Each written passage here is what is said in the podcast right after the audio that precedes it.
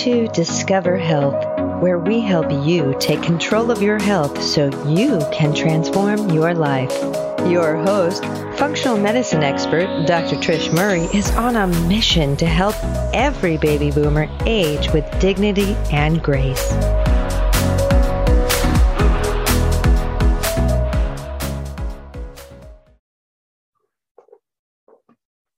Hello, everyone. This is Dr. Trish Murray, physician, best-selling author, and the Health Catalyst speaker. And welcome to today's podcast entitled Research Showing Proof of Concept for Functional Medicine Approach to Cognitive Decline. You see, cognitive decline, folks, is an enormous problem all over the world. And there is more and more research coming out to show proof of concept that functional medicine or a holistic approach or an individualized holistic approach to many different multi-system dysfunctions is a much better approach to address the complex disease of cognitive decline or Alzheimer's disease than continuing to search in the medical field for the magic pill that is going to solve the problem.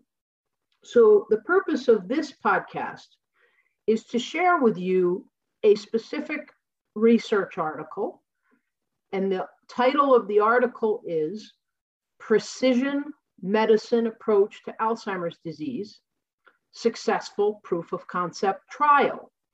So what this is it's a journal article.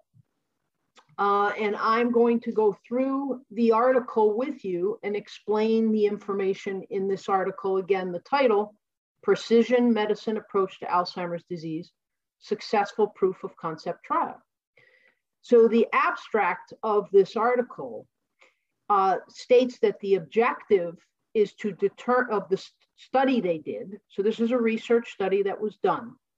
It's not a really large research study because the point is they're using a small study group. Again, the purpose of this study is simply to show proof of concept so that if proof of concept is shown, that would then trigger larger studies. So the objective of this study is to determine whether a precision medicine or basically a functional medicine holistic medicine approach to Alzheimer's disease and mild cognitive impairment, in which potential contributors to cognitive decline are identified and targeted therapeutically and then addressed, is effective enough in a proof of concept trial to warrant a larger randomized controlled clinical trial. So the hypothesis of all of this is testing the functional medicine approach and to see if Alzheimer's, because the thought is in the functional medicine approach, in the holistic approach, that Alzheimer's disease is really a very multifactorial level of dysfunctions throughout the network of the entire body that results from a chronic or repeated insufficiency of support for the brain's neuroplasticity. Thus, factors that increase demand, such as infections, toxin exposure, or hormone imbalance, or energetic imbalances, may contribute to the neurodegenerative processes that lead to Alzheimer's disease. Now, rectifying this hypothesis network dysfunction represents a rational approach to the treatment of cognitive decline associated with Alzheimer's disease and particularly mild cognitive impairment. So this study was set up, and again, it's not a huge, robust study because again, the point is to do a smaller study first and to show proof of concept. So this study's methods, there were 25 total participants in the study, all of which had either been diagnosed with Alzheimer's disease or mild cognitive impairment, which are two different levels of cognitive decline. The 25 patients were between the ages of 50 and 76 years old, and they were recruited through 3 different clinical sites, 2 of which were in California, 1 of which is in Oregon, and they obviously are clinical sites that are functional medicine based and approaching cognitive decline from this functional medicine, holistic, precision-based approach. Now, out of the 25 patients, 13 were women and 12 were men, and they all completed the study. Now, 4 of them were, this is important, we talk about the genetics of Alzheimer's disease, and APOE4 is a genetic marker that puts a person at the highest risk for cognitive decline and Alzheimer's disease. So 4 of the people of the 25 people, 4 were homozygous for APOE4, which means they had 2 genes, 1 from their mother, 1 from their father, both with APOE4. That's put someone at the highest risk for Alzheimer's disease, genetically. 8 of the 25 people were heterozygous for APOE4, which means they had 1 gene of APOE4 and the other was not APOE4. 11 of the 25 were homozygous for ApoE3, and 2 were heterozygous for ApoE2 and ApoE3, which those genetics put a person at less risk for the development, supposedly, theoretically, of Alzheimer's disease. Now, in studies, we talk about the inclusion criteria and the exclusion criteria, like who was allowed to be included and what certain things kept people from being able to be included. So the inclusion criteria was, again, age 45 to 76 years. They needed to have cognitive impairment as demonstrated by a number of different tests. 1 is a test that their family members fill out, noticing if family members are noticing consistent issues with their cognition. Another is called the Montreal Cognitive Assessment Test, MOCA test. And if someone scored between 19 and 26, that's usually consistent with some cognitive decline, mild cognitive decline, or possibly moderate cognitive decline. Also, there were 2 other tests someone could take called the CNS vital signs or a neurocognitive index. These are, again, different tests that showed a person's problems with cognitive function, and they were deemed with these tests as having either mild cognitive impairment or dementia. Now, the exclusion criteria, like who was not able to be part of the study. Well, if someone's MoCA score was less than 19, that puts someone at a much further along in the dementia process. So they would be more moderate to severely along the Alzheimer's spectrum. And so if they scored worse than a 19 on the MoCA test, they actually were excluded from this study. And one of the reasons for that, folks, is you've got to understand that if someone is really, really far along in the Alzheimer's disease process, their ability to be able to do all of the holistic steps that we're going to talk about here are not possible or optimal. And so their ability to really reverse the process is not going to possibly show up in a small study with a limited amount of time. So to try and have the study be fair to the level of dementia or of cognitive decline being assessed, people with too advanced a disease were not accepted into this study. If someone had uncontrolled major illnesses such as seizures or heart disease or cancer, or a major psychiatric diagnosis that affected their daily living, those things would, as you would assume, would disrupt their ability to carry out what's recommended. And so they were excluded from the study. Also, if someone had ongoing statin use, meaning they were on a statin medication to lower cholesterol chronically, They were excluded from this study. Ongoing anticoagulation for any reason was avoided. If someone on an MRI of their brain showed particular diseases such as a brain tumor or MS or a traumatic brain injury, these were reasons to exclude someone because, of course, those are possibly other factors causing their cognitive decline. So that's not going to be a fair assessment of whether they could improve with a holistic approach. So again, this is very common type things in research studies to have inclusion criteria and exclusion criteria. Now, the evaluation involved the genetic testing I already went over, and also an elaborate level of biochemical tests and biomarkers. And I'm going to read off some of the blood work tests that were done with people in the study.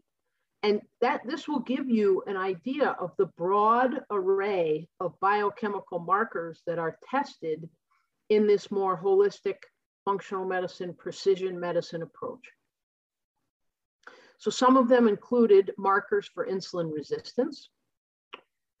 Hemoglobin A1C was included. An advanced lipid panel, including a C-reactive protein, which is a marker of inflammation. The homocysteine was tested, which is also a marker for inflammation in the blood vessels, as well as whether a person's detoxification system is having problems. Fibrinogen is another marker that was tested and can have to do with iron storage, but also is an inflammation marker.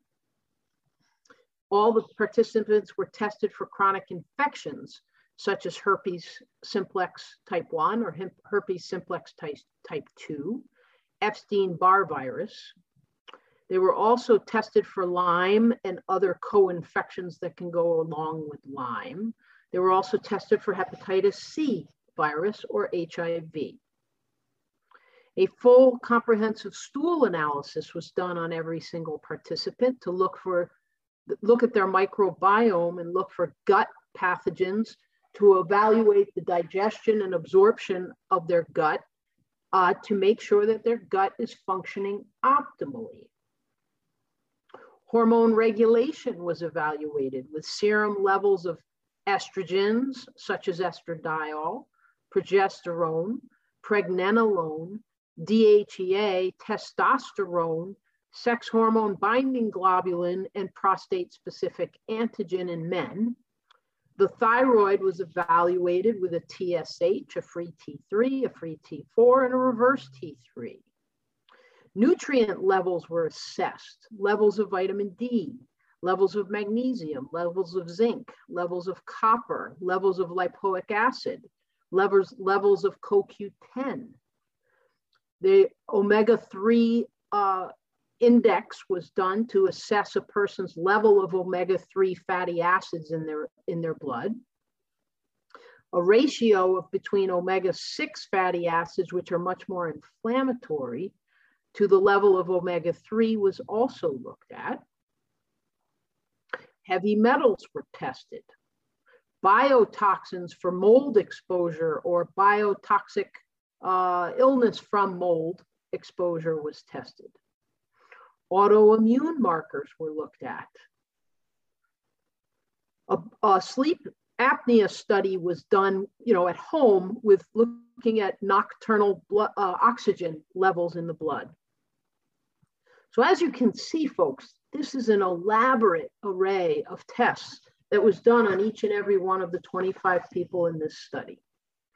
They also each had a MRI of their brain, and what's called volumetrics were performed on their brain from the MRI, meaning you take an MRI image of the structures of the different parts of the brain, and you actually measure the size of the hippocampus. You measure the size of the overall brain and the different parts of the brain. And this was done in the initial evaluation before the study began, And again, at the completion of the 9-month treatment protocol. So the treatment protocol in this research study was 9 months long. So then what did the treatment involve? So once all the evaluation was completed, patients were treated for 9 months with a very personalized precision medicine protocol that addressed each patient's identified potentially contributory factors based on all those markers that were measured. And cognition was assessed with one of those MoCA tests or other cognitive assessment tests at the very beginning, at the 3-month marker, the 6-month marker, and the 9-month marker. And the goal was to identify and address the factors associated theoretically and epidemiologically with Alzheimer's-related cognitive decline. So they work to improve insulin resistance, improve someone's cholesterol, decrease their inflammation, focus on optimization of and balance of their hormones, improve their, eliminate toxins, and so on, based on each person's dysfunctions or imbalances. The treatment team, for each patient went to a clinic that had a team approach, including a health coach, a nutritionist, a physical trainer, as well as a physician like myself. So what did the treatment, you know, what are the different facets of the treatment in this approach to cognitive decline improvement and overall approach of a holistic approach to improving someone's cognitive decline? So I'm going to take you through the research here. In the article, they addressed all of the following. They addressed diet and the key points to the diet that was followed. It was a diet that was plant-rich, high in fiber, mildly ketogenic, full of leafy greens and other non-starchy vegetables, high in unsaturated fats, and a fasting period of from between 12 and 16 hours every night from the time you last eat in the evening to the next morning. Avoidance of processed foods, avoiding simple carbohydrates. Gluten and dairy were completely avoided and eliminated from the people's diets. Blood ketone levels were monitored with a finger stick ketone meter with a goal of from 1 to 4 millimeters of beta-hydroxybutyrate. Beta-hydroxybutyrate is an actual ketone that can be measured in the blood to see if someone is in ketosis or not. So that's the first thing, diet. Next, exercise. Both aerobic and strength training were encouraged for at least 45 minutes a day, at least 6 days per week. High intensity interval training was recommended a minimum of twice per week. Sleep. Sleep hygiene was supported to ensure 7 or 8 hours of quality sleep per night. And all patients without known sleep apnea were tested over several nights using home sleep study devices to see if they possibly had sleep apnea. If someone was found to have sleep apnea, they obviously were treated for it with some sort of air pressure device, like a CPAP device. Stress. Different modalities like heart rate variability and biofeedback levels and heart math were used to help people on with a daily practice to manage their stress. Next, brain training was carried out using BrainHQ, a HIPAA compliant platform that for a minimum of 15 minutes daily, each participant was expected to go on and train on the 29 cognitive exercises that target speed and accuracy of information processing on BrainHQ. Next, hormones and nutrients. For those people found to have suboptimal hormonal status, of course, sometimes medications or supplements were used in order to balance their hormones. If they were found to have vitamin deficiencies, then they were put on supplementation or dietary modifications in order to optimize their overall nutritional and hormone status. Gastrointestinal health. For those with gastrointestinal, either leaky gut or infections or inflammation, steps were taken through diet and medications and supplements to optimize their gut health. Inflammation. Those with evidence of systemic inflammation were put again on dietary changes to reduce inflammation, supplementation to reduce inflammation. And if someone had autoimmune disease, they were prescribed low dose naltrexone, which is known to help modify the immune system in people with autoimmune disease. If someone was found to have infectious processes like herpes simplex or Epstein-Barr, they again were evaluated with physician, and if they needed treatment for Lyme or any of these types of infections, they were treated accordingly.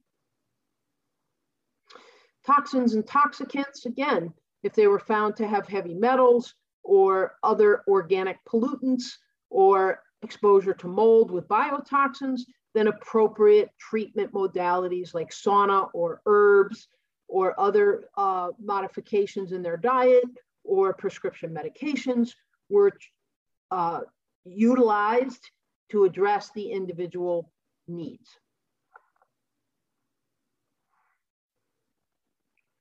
All right, now, what were some of the results?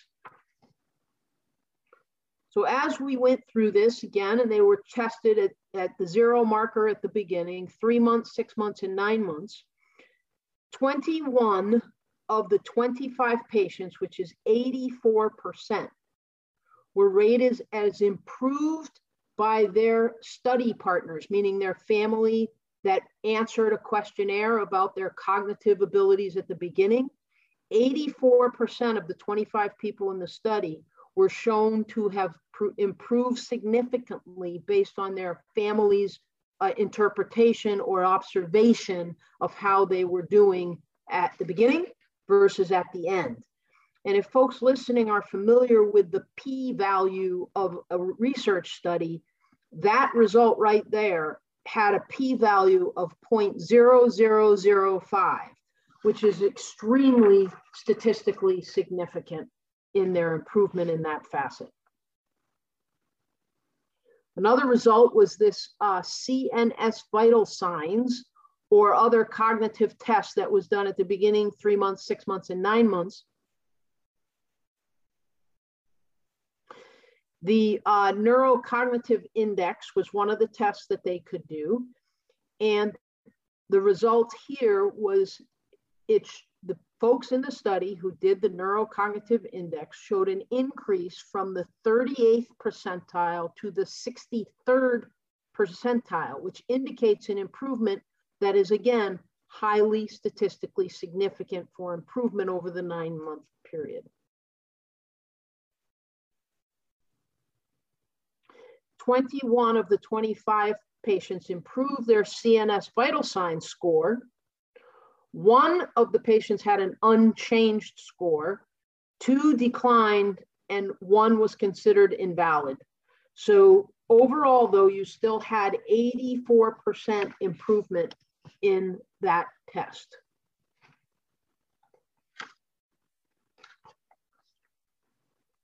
Now, the Montreal Cognitive Assessment Test is a different cognitive assessment test, and everybody took all these different tests, you know, 0, 3, 6, and 9 months. Focusing on the Montreal Cognitive Assessment Test, the MoCA test, of the 25 patients, 19 of them, 76%, improved their score. 3, which is 12%, showed decline in their score. And 3, which is 12%, were unchanged. And these results are compatible with those in the other types of tests, meaning the tests are showing consistent levels of change, And this is highly statistically significant, that all the different tests are correlating with the responses and the effect of the patients. Now let's talk about the brain MRI with volumetric quantification. Remember, they had a brain MRI in the very beginning that measured the different sizes of different parts of the brain, and with the volumetric quantification. And it looks at the overall brain tissue. So what did they find here? This is very interesting. The gray matter volumes of the trial patients were increased over the 9 months by a mean of 0.3%.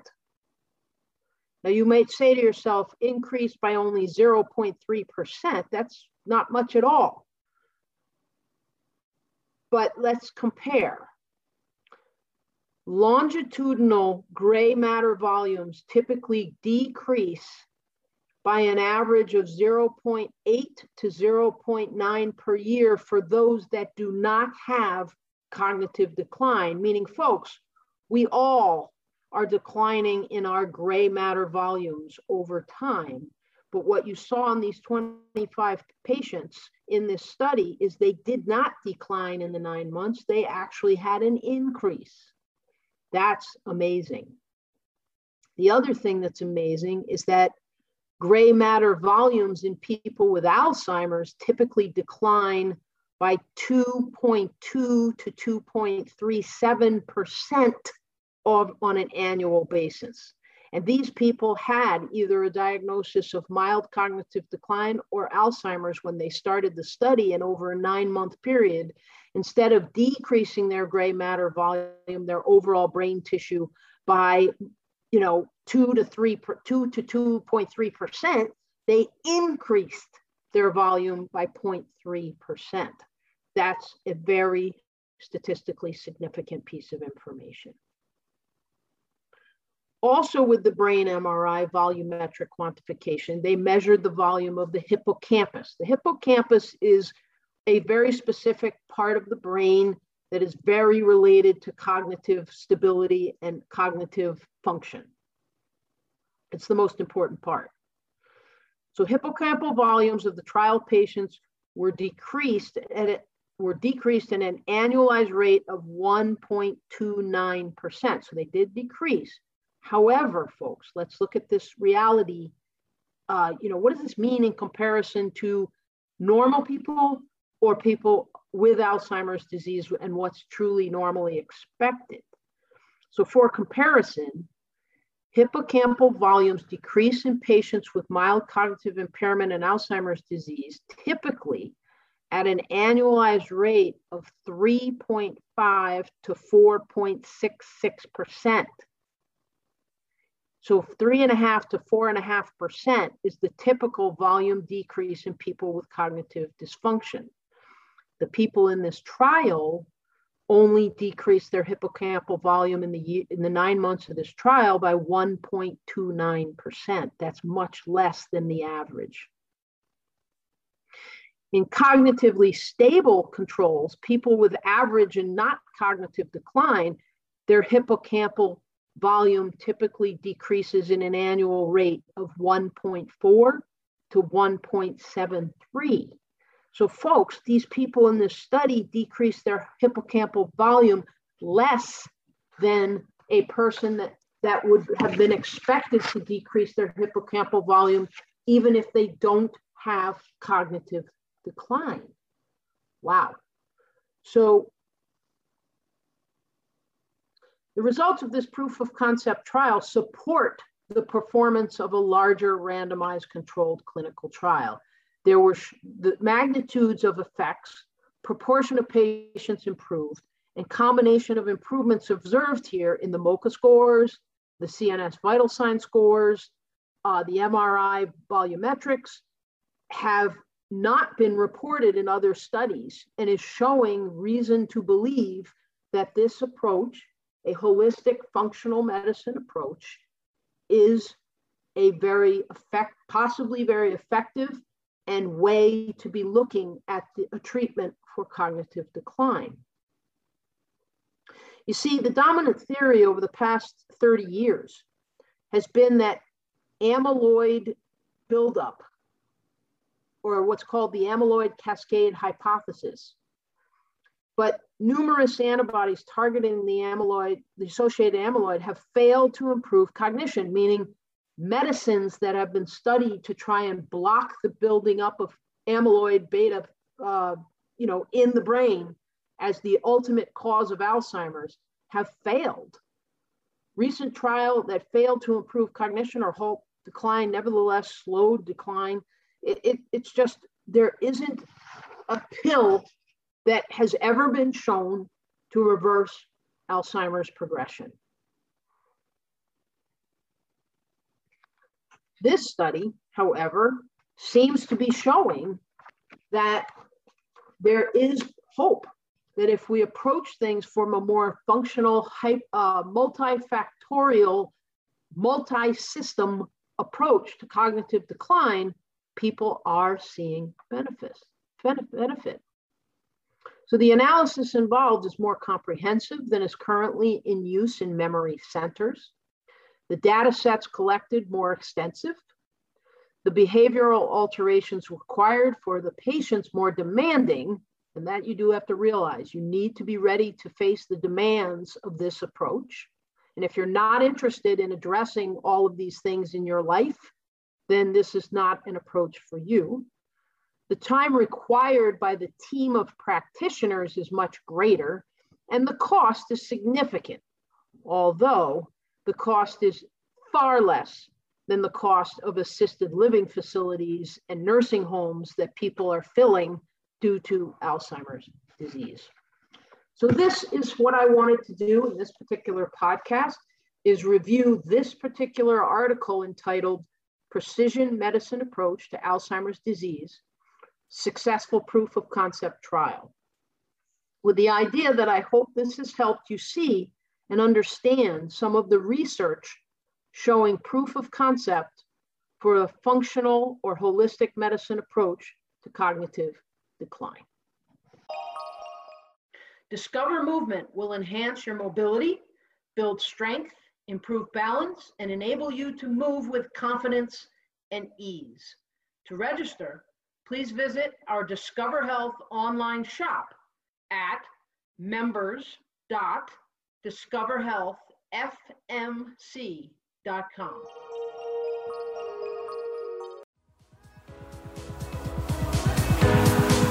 Thanks for listening. To learn more about the episode and the Discover Health Functional Medicine Center, visit us on our website, discoverhealthfmc.com. We hope you enjoyed this episode and will join us again next time, so you can truly live and play as long as you want.